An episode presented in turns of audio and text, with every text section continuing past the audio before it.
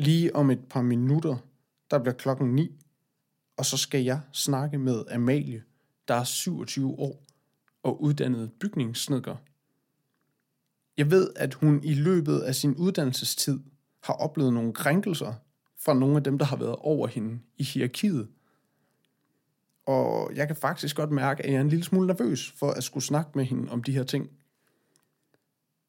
På den ene side er jeg nysgerrig på at høre, hvordan de her krænkelser har påvirket hende, og hvordan hun tænker over det hele i dag. Men på den anden side kan jeg også mærke, at jeg er lidt nervøs for at komme til at stille nogle spørgsmål, der virker uelegante, eller kan overskride en grænse, jeg ikke selv lægger mærke til. Men Amalie virker også som en, der er god til at sige fra, og må ikke jeg får at vide, hvis jeg gør. Nu blev klokken altså ni. Jeg vil ringe til Amalie.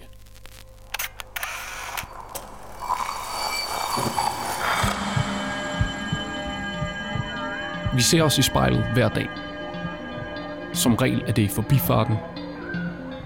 Vi scanner lige kort, om vi ser ud, som vi skal, inden vi fortsætter vores dag. Vi ser det samme spejlbillede igen og igen i små øjeblikke.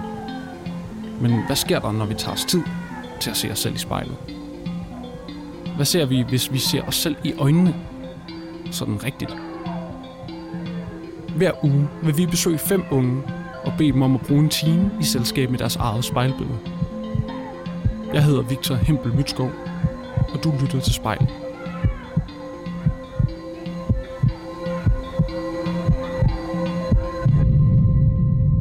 Hallo? Hallo. God formiddag. God formiddag. Dejligt, du har lyst til at snakke med mig i dag. Ja, jamen, øh, i lige måde. Fedt. Øhm, Amalie, vil du ikke øh, præsentere dig selv sådan bare lidt kort? Jo, jeg hedder Amalie Mor. Jeg er 27 år gammel. Jeg er uddannet bygningssnækker. Jeg læser til bygningskonstruktør på nuværende tidspunkt. Og jeg sidder hjemme på mit gulv i soveværelset, mens min hund ligger og sover bag mig. Ja. Hvad, hvordan øh, ser dit soveværelse ud? Jeg har et ubehandlet egetræsgulv, og så et stort øh, egetræsskab, og så er det halv mørkeblåt på væggene. Altså to af væggene er mørkeblå, og to af væggene er sådan helt sart lyserød. Og så har jeg en stor seng, og så er der sådan en blanding af marmor, træ og lyserøde lilla nuancer. Det lyder som om, at du har en ret stærk bevidsthed omkring indretningen. Det var nogle ret øh, detaljerede beskrivelser. Ja, men øhm, jeg, øh, jeg kan godt lide variation, så jeg laver gerne min lejlighed om. Øhm, minimum to gange om året, men gerne hver halve år, der rykker jeg rundt og maler og sætter, skifter hylder og så videre. Skifter lamper. Jeg kan faktisk kun sidde i mit soveværelse i dag, fordi at resten af min lejlighed er rimelig tom. Der står kun et stort arbejdsbord og en stol inde i min stue, fordi at planen var at slibe mine gulve ned. Så jeg er i gang med at male resten af lejligheden og spartle, og der har tømt den for møbler. Okay, så du er simpelthen øh, du er i gang med et omrokeringsprojekt. Ja, det er jeg hele tiden, faktisk. Hvornår kan du mærke, at du får lyst til at lave det om? Øhm, jamen, det kommer af, at mine omgivelser gerne skal spejle, hvordan jeg har det indeni. Så hvor jeg mentalt er i mit liv, hvis jeg nu har taget en stor beslutning om nogle ændringer, eller jeg har valgt en ny vej at gå, eller jeg har gjort et eller andet super godt for mig selv, jeg kan mærke virker, så har jeg brug for, at den følelse, der sker inde i den der udvikling, at den følger med mig i mine omgivelser. I min base. Yes, og så sidder jeg foran faktisk. Jeg sidder foran et usædvanligt stort spejl. Super godt. Skal vi ikke simpelthen bare springe ud i det? Jo. Den her sang kan altid få mig helt ned i gear og minde mig om det nu, jeg er i.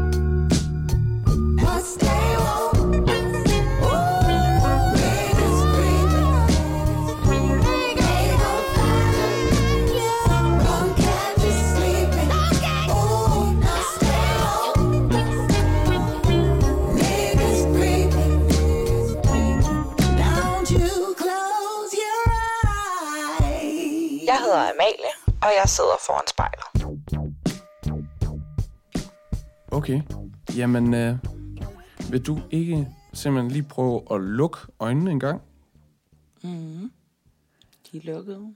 og så lige tage et par dybe vejrtrækninger?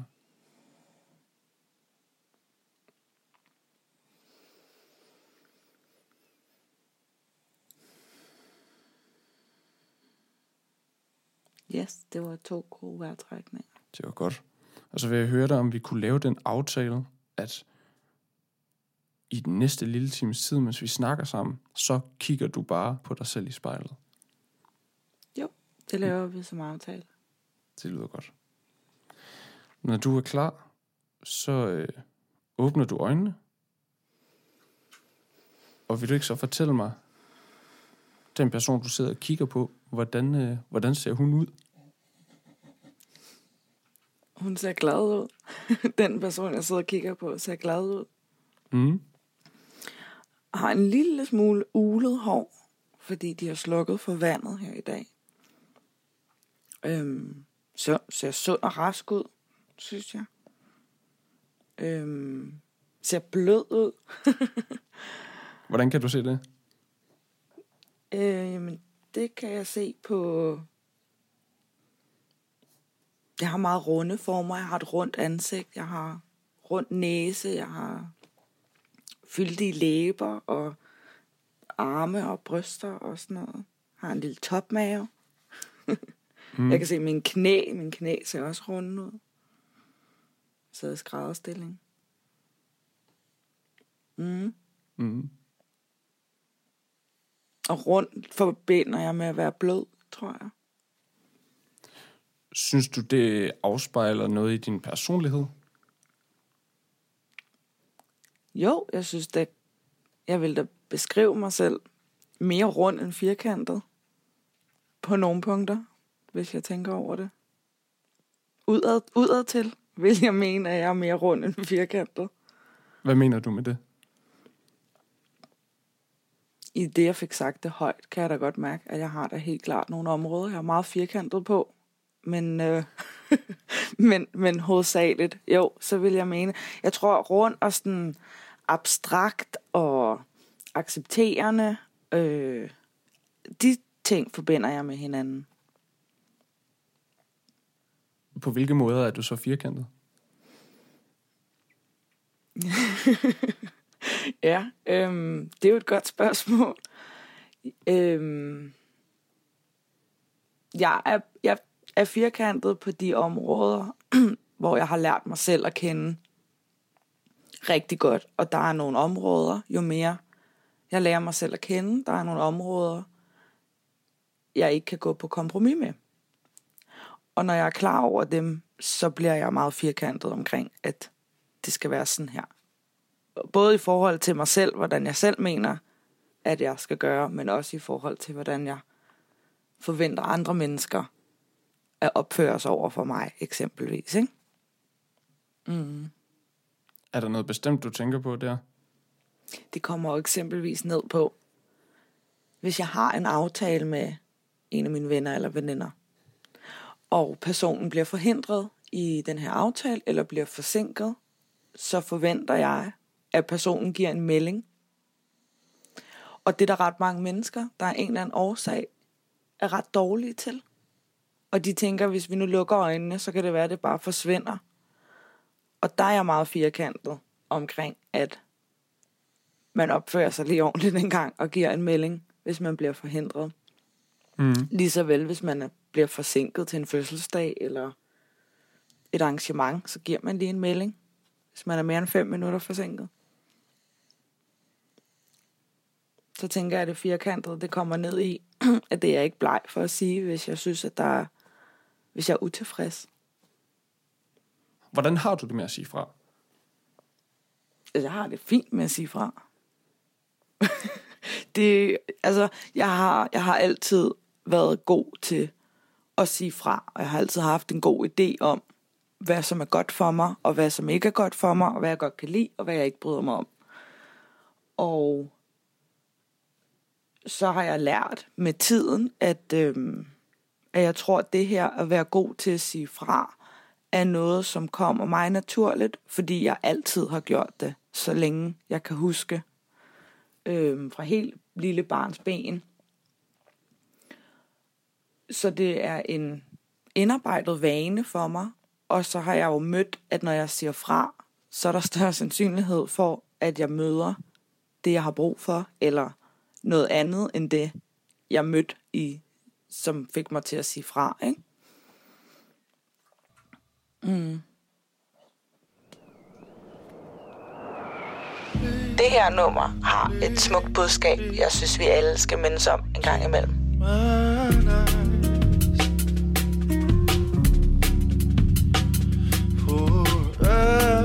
mine eyes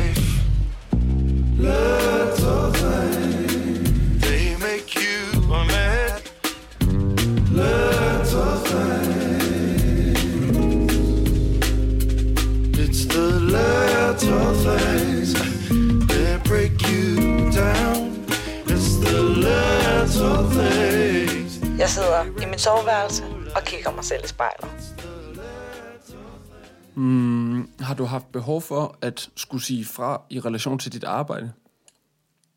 Ja, det har jeg. Jeg har haft behov for at skulle sige fra i, øh, i flere af de forskellige jobs, jeg har haft. Øhm, men i forhold til min bygningssnekkeruddannelse, der har jeg skulle sige fra over for øh, seksuelle tilnærmelser. Jeg har skulle sige fra over for en sætning, der hedder, nej, I skal ikke snakke om min krop, når jeg går forbi jer. Øh, jeg gik på en sag, hvor jeg var den eneste øh, sneker, og den eneste fra det firma, jeg gik i, sammen med et stort hold malere. Og, øh, og de kunne rigtig godt lide at omtale min popo, når jeg gik forbi dem op og ned af trappeopgangen. Og det måtte jeg slå hårdt ned på fra start af og sige, det, det skal I slet ikke omtale. Altså, I skal slet ikke snakke om min numse på nogen måde. Og slet ikke, når jeg hører på det. Jeg er på arbejde, og det finder jeg mig faktisk ikke i. Mm. Og så har der været noget sådan klap og niv i maven og hoften, og køre en hånd hen over skulderen, og jeg er blevet æget på hånden, mens jeg har stået og skulle videregive en besked i en arbejdssituation.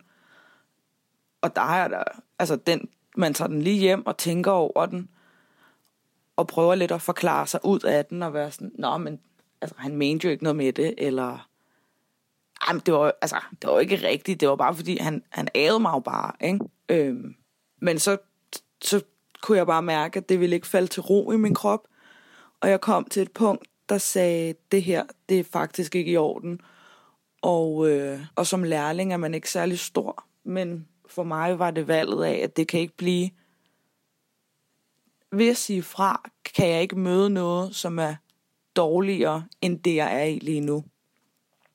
Og så indkaldte jeg faktisk til et møde, og havde en, en fin snak med, øh, med lederen. Mm. Øhm, og så tog jeg fat i den gældende, den gældende byggeleder, som ikke lige helt havde fanget, hvordan man opfører sig. Og det var den her byggeleder, som havde, havde gjort, gjort tilnærmelser, eller havde, havde rørt dig? Eller? Ja. Okay. Ja, jeg tog fat i ham og sagde, prøv at- fremover, der vil jeg ikke have så meget som et, et kram eller en high five. Altså, du skal slet ikke, du skal slet ikke røre ved mig på nogen måde. Du kan komme og give mig hånden som professionel til professionel, og ellers så skal du bare holde dig væk. Og øh, det man jo også lærer, det er, når man siger det højt, og jo dummere man kan formulere det, jo sværere er det for modtager, ligesom at sige, ej, det må jeg godt. Øhm, og problemet er jo, når det ikke bliver sagt højt, så er der ikke rigtig nogen, der tager stilling til det. Men hvis der er en, der siger til dig, hey, det er min krop, og du er ikke inviteret, så det skal du bare lade være med. Så kan modtager jo ikke sige andet end, nej, det har du selvfølgelig helt ret i, det skal jeg nok lade være med.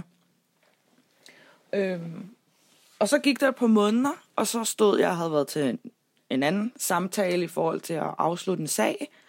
Og øh, Hvad var det for en sag? det var, altså det var, øh, hvad var det? Det var en sag med et nyt køkken og nogle gipslofter øh, på Frederiksberg. Mm. Og der var jeg øh, øh, blevet lidt uvenner med en ny svend, der var kommet, som havde en rigtig negativ tilgang og snakkede rigtig grimt til en, og snakkede rigtig nedladende i forhold til, at hvis man er lærling, så skal man bare holde kæft og gøre, hvad der bliver sagt. Og så vil han godt sætte et gipsbord, altså det, hvor man skærer gipspladerne, det vil han godt sætte op i kundens stue. Og der synes jeg måske ikke, at det er helt okay, at man stiller det op, og på den anden side, så gider jeg ikke at gå og gøre alle hendes møbler rent, når vi engang er færdige. Så jeg vil gerne have, at vi sætter gipsbordet op udenfor.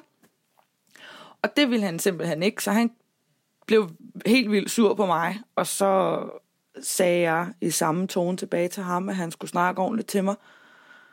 Øhm, og det var han helt vildt utilfreds med, og så blev jeg hentet og kørt væk, fordi at, øh, det kunne de godt se, at jeg ikke skulle stå derinde, og de var helt enige med, at man selvfølgelig ikke sætter et gipsbord op indenfor på den måde. Og så sagde han så op, og så kom min byggeleder over og var helt sådan, ej Amalie, jeg havde også dengang, jeg var lærling, fået en svend til at sige op, hvor er det sejt. Og så fik han lige nævet mig i hoften, og så fik jeg vendt mig om med en attitude, der fik ham til at tage to skridt tilbage og hænderne op og sige stort undskyld. Det havde han glemt. Ja. Øhm, så der bliver der lyttet, når man siger fra. Det er jo fantastisk, at det er sådan, at du har den oplevelse. Det synes jeg også. Men det, det, altså, jeg var 20, da jeg startede min håndværkeruddannelse. Og nu er jeg jo, som jeg engang er. Jeg har fået nogle, nogle øh, nogle talegaver med fra mine forældre, og det her med ikke at finde sig i noget, og er stor opbakning derhjemmefra. Men man kan jo ikke sætte en ung pige, der lige er stoppet 9. klasse ud, og forvente, at hun kan tage de her alene, øhm, og skulle se, altså i alle brancher for den sags skyld. Men at hun skal kunne sige fra over for de her ting, der er det bare rigtig fedt, at der åbenbart er nogen, der har gjort det på forhånd, ikke? Hvad, hvad tænker du på, når du siger nogen, der har gjort det på forhånd? Øhm, jamen eksempelvis, det, det er sjældent sjovt at være den første pige i en virksomhed, som altid kun har været mænd. Men når de ligesom først har haft en kvinde inden, og finder ud af, hov, det er slet ikke så farligt det her.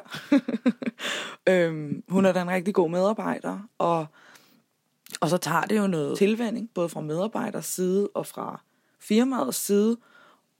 Og så når man har lært hinanden lidt at kende, hvordan fungerer det her, jamen så er det jo en erfaring, som virksomheden også tager med sig til næste gang, de ansætter en kvinde. Mm. Og det viser sig, at de her kvinder, de vil helst ikke have, man rører ved dem, når de er på arbejde. til al forundring af en eller anden årsag. Men der er det jo bare meget rart, at, at der er nogen, der ligesom har sagt, hov, det der, det er faktisk ikke i orden. Det vil jeg gerne bede dig om at lade være med. Så håber jeg jo på, at gældende person eller personer, altså tager det til eftertanke til næste gang, de står i en situation, der siger, måske jeg bare kunne give hende hånden og sige, godt gået, eller jeg vil også sige, en high five er jo uskyldig nok. Jeg havde bare brug for at sætte et statement omkring det, ikke? Det håber jeg i hvert fald, at, at det bliver taget med, og, og det ikke er alle, der skal tage konfrontationerne på den måde. Det her nummer minder mig om aldrig at køre op, fordi vi er alle ustoppelige.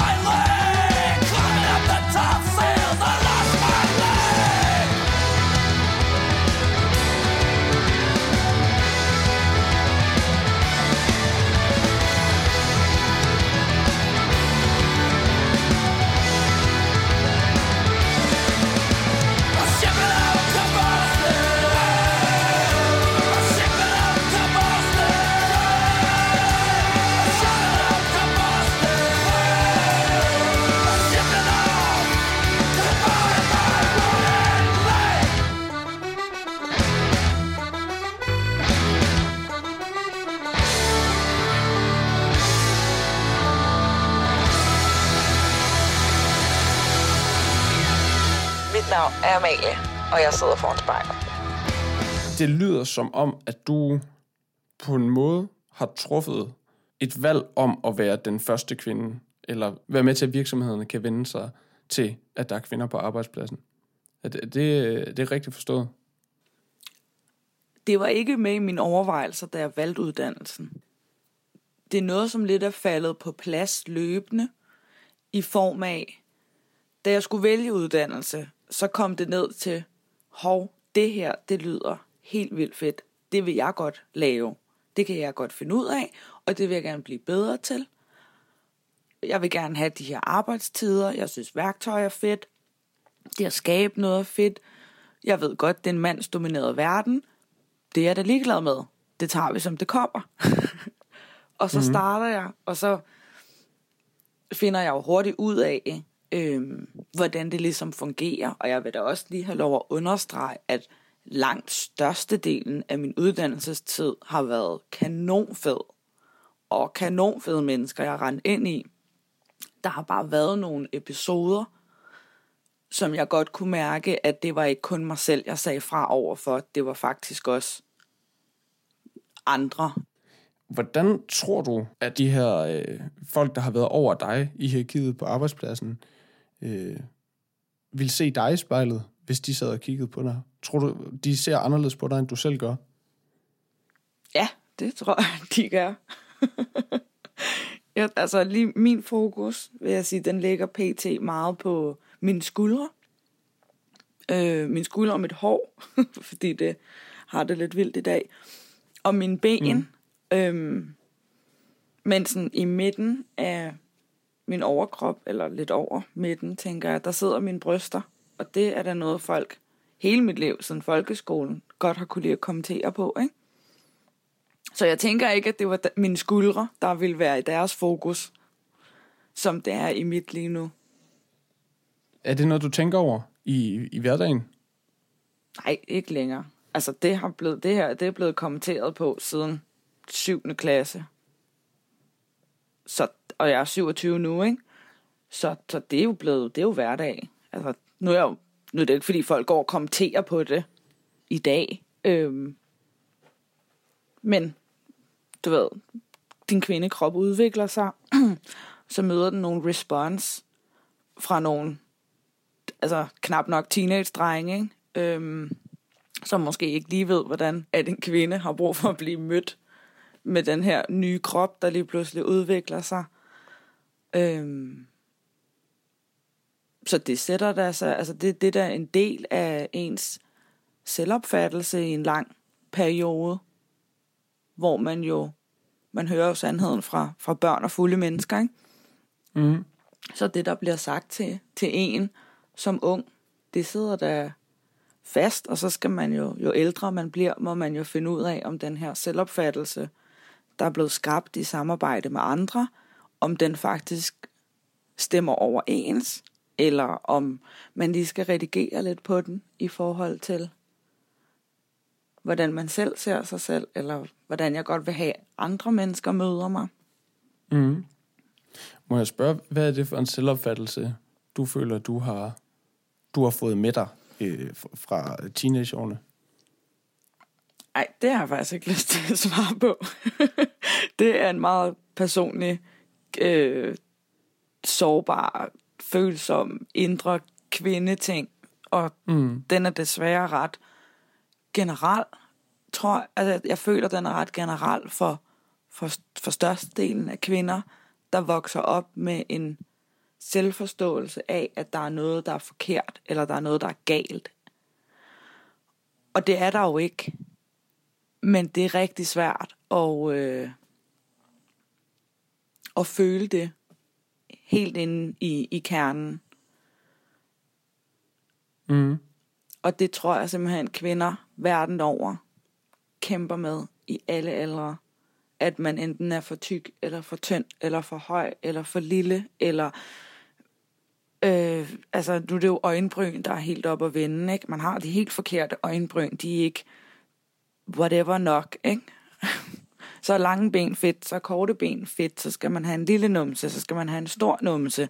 Altså, jeg kan mm. slet ikke komme ind på, hvordan det er meningen, altså, hvordan er det meningen, at den skal se ud, den ser ud, som den gør, og så kan man jo leve sundt, eller man kan ikke leve sundt, og man kan have et godt forhold til sin krop, og acceptere den, præcis som den er. Og det tror jeg er det, er det vigtige, og det kommer oftest med, med alderen, og at man selvfølgelig møder nogle, nogle mennesker tæt på en, som hjælper en til en bedre selvopfattelse af sin krop. Giver det mening? Mm. Yeah. Den her sang har jeg lyttet til, så længe jeg kan huske. Girl, me want for you all, yo. Put me arms right around you. Girl, you give me the tightest hold me ever get in my life. Girl, me want for just squeeze you.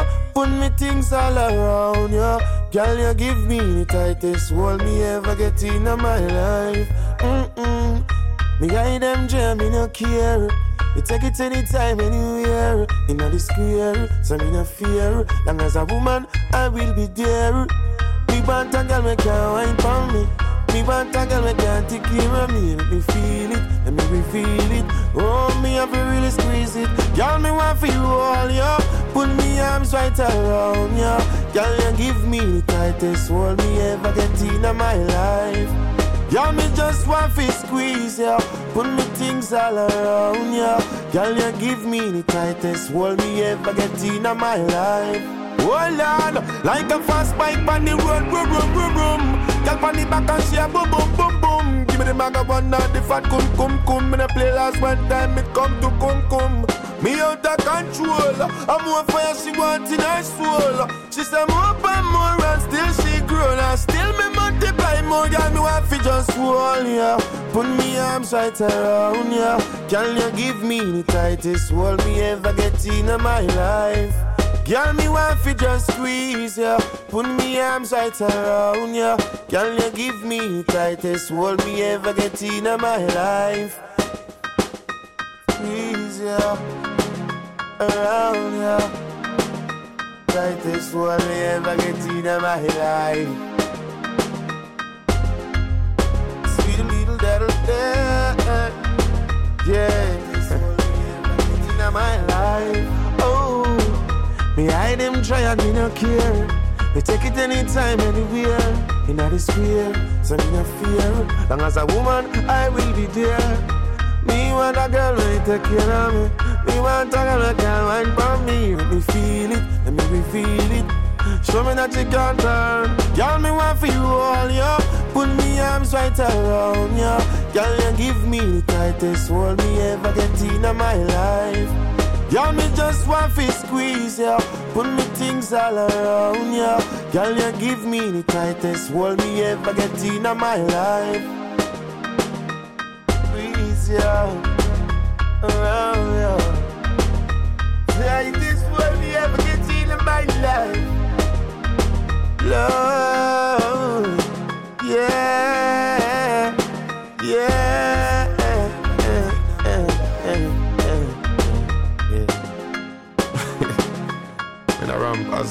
as it come to come. Man's on the back of something. Mm.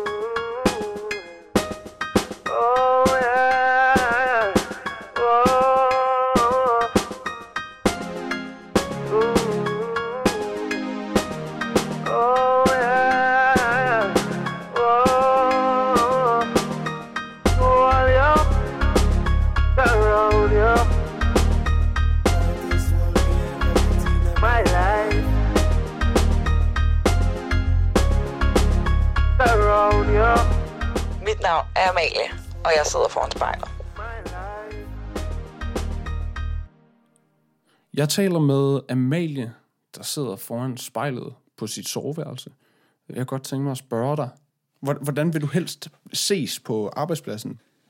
Jamen, øh, jeg har, jeg synes selv, jeg har kæmpet hårdt for at blive set som værende en håndværker, som værende en medarbejder, som værende en studerende, øh, som værende bygningssneker, som værende lærling, i stedet for at være kvindelig studerende, kvindelig medarbejder, kvindelig håndværker. Jeg kunne godt tænke mig bare at være titlen, uden at have mit køn foran. Mm. Jeg har jo jeg har været igennem nogle forskellige interviews de sidste to år, på baggrund af det her med at være kvinde i mandefaget. Mm. Og det der spørgsmål med, Nå, men hvordan er det så at være kvindelig håndværker? Mm. Jamen, jeg er jo kvinde hver dag. Jeg er jo altid vågnet op som værende det kvindelige køn. Så hvad med bare at spørge mig, hvordan er det for mig at være håndværker? Fordi jeg kan jo ikke svare på, hvordan er det at være mandlig håndværker. Mm. Altså, jeg vågner op hver dag som kvinde, og det har nogle udfordringer generelt i samfundet at være kvinde. Det er en helt anden snak, men, men der er bare nogle andre ting, der følger med at være kvinde. Og jeg har da skulle tænke over, øh, da jeg i, i uddannelsen, der havde jeg i starten, et års tid indeni, der havde jeg nogle overvejelser omkring arbejdstøj. Altså, hvor stort arbejdstøj skal jeg have på for at skjule min kvindekrop? Og et er, jo større arbejdstøjet er, jo større risiko er der for, at alt det løse stof sidder fast i, i, øh, i værktøj, der kan skabe arbejdsskader. og, og den anden overvejelse er, at jeg burde ikke skulle pakke, altså jeg burde ikke prøve at skjule faktum af, at jeg er kvinde. Et, fordi held og lykke med det, øh, men, men to, fordi, altså hvad gør det lige ved ens selvopfattelse, ikke? Hvis jeg nu skal til at prøve at skjule faktum af, at, at jeg har bryster, og så bare tage kæmpe stort tøj på, Øhm. så det var nogle overvejelser at ligesom finde og skabe min egen identitet i det her. Hvordan har jeg det godt med det? Øhm, ja, lad være at gå og gemme mig væk, men måske heller ikke nogen, jeg havde heller ikke noget behov for at gå og understrege det. Mm-hmm. Fordi jeg vil jo gerne have, at folk de møder Amalie, og ikke møder en kvinde i arbejdstøj. Det her nummer er mit roadtrip nummer, som øh, altid skaber en fed stemning på en lang køretur.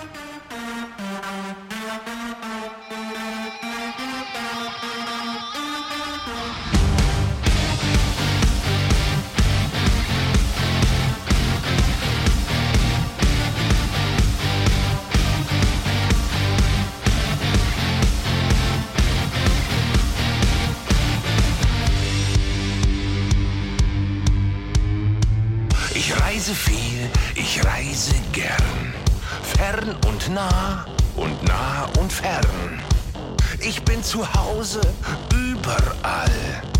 Meine Sprache international. Ich mache es gern jedem recht. Ja, mein Sprachschatz ist nicht schlecht. Ein scharfes Schwert im Wortgefecht mit dem anderen Geschlecht. Ich bin kein Mann für eine Nacht. Bleibe höchstens ein, zwei Stunden, bevor die Sonne wieder lacht.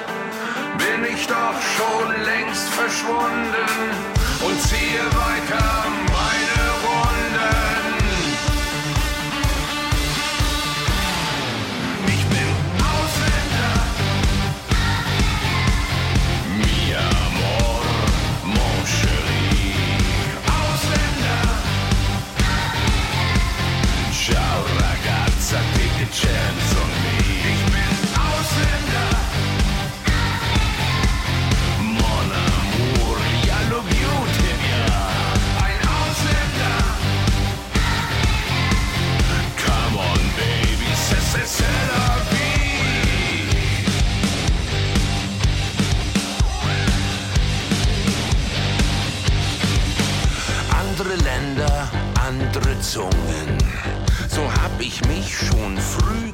gezwungen.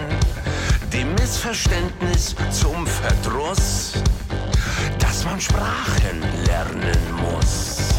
Und wenn die Sonne untergeht und man vor Ausländerinnen steht, ist es von Vorteil, wenn man dann sich verständlich machen kann.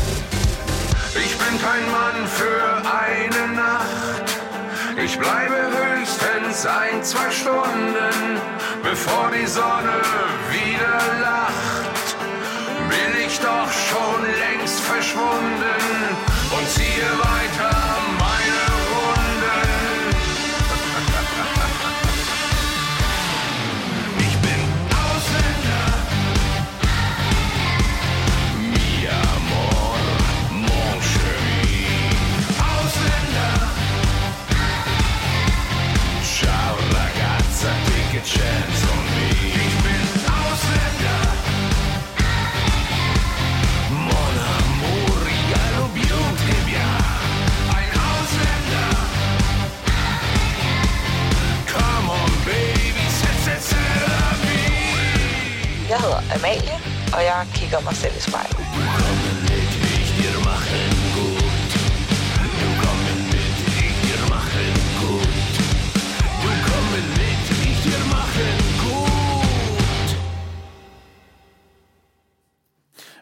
her samtale øh, omdrejer sig jo ligesom også dig og dit, øh, dit arbejde som håndværker, og nogle af de spørgsmål, jeg stiller, er jo også øh, sat i relation til din oplevelse som kvindelig håndværker. Hvad, hvad, hvad, hvad tænker du omkring øh, om det?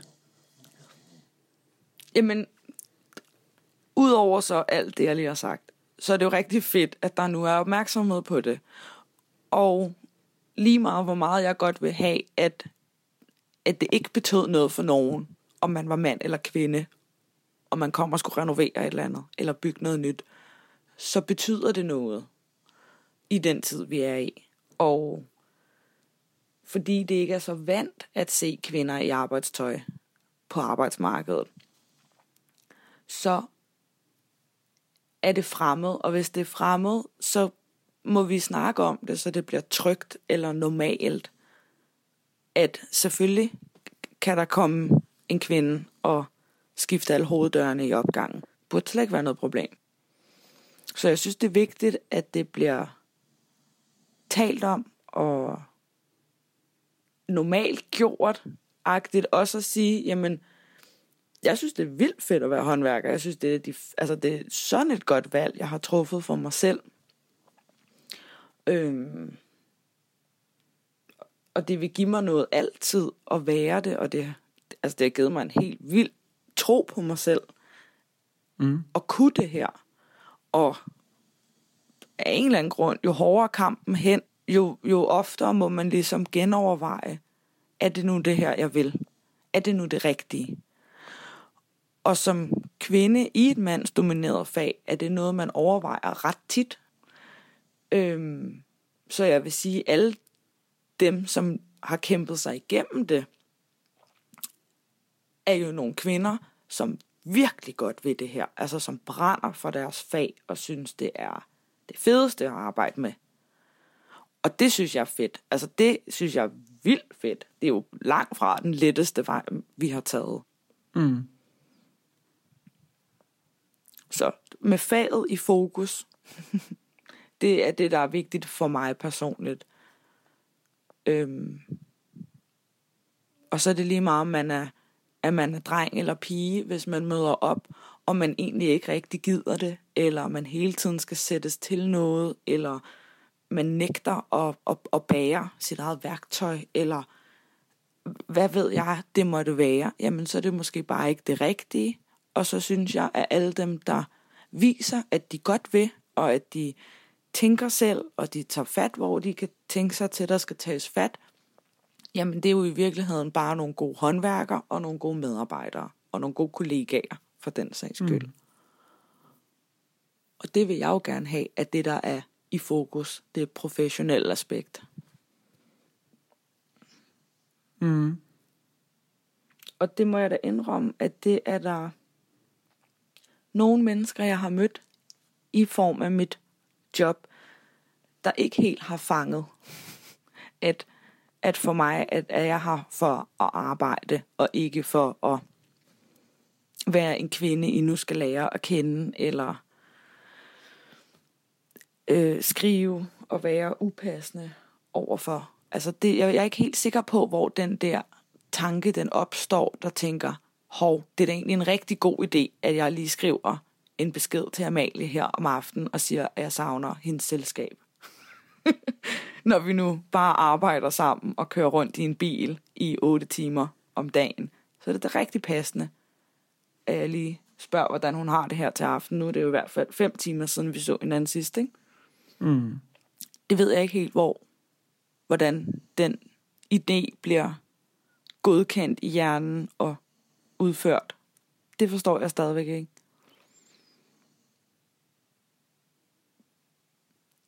På den anden side vil jeg så også lige have lov at understrege, at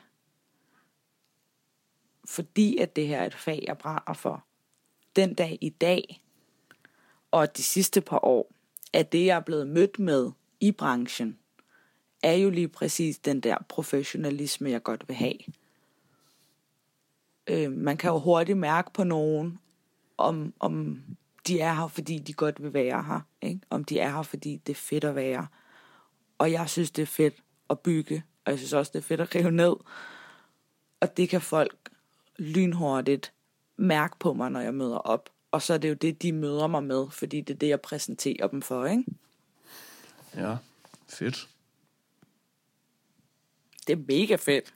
Det er mega fedt at være håndværker.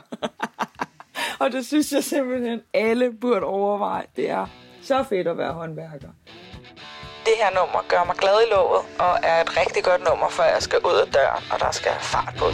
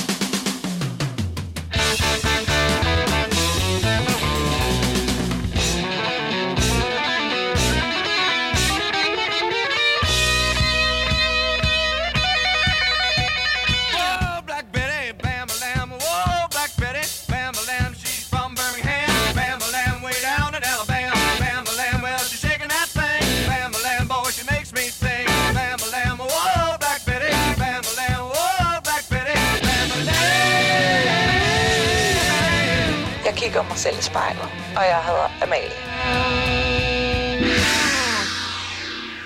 Amalie, nu har du siddet en times tid foran spejlet, og jeg tænker, at hvis du lige lukker øjnene igen, mm. så runder vi af lige så stille. De lukkede. Godt. Og når du er klar, så kan du åbne dem igen. Og så øh, vil jeg gerne høre, hvordan du synes, det har været at sidde her og kigge på dig selv. Jeg synes, det har været en spændende oplevelse. Det har, det har været mere personligt, end hvis jeg havde siddet alle mulige andre steder i min bolig og bare snakket ind i en telefon. Mm. Det har det helt klart. Øhm, det er sjovt at snakke om selvopfattelse, mens man sidder og kigger på sig selv, synes jeg. Og hvad der ligesom er til baggrund, tankerne i forhold til ens egen selvopfattelse, det synes jeg har været rigtig spændende. Godt. Jamen, det har været, øh, det har været en fornøjelse at snakke med dig. Likewise, det har været rigtig hyggeligt, det her. Godt. Du må bare have en øh, fortsat god dag. Tak, i lige måde. Hej hej.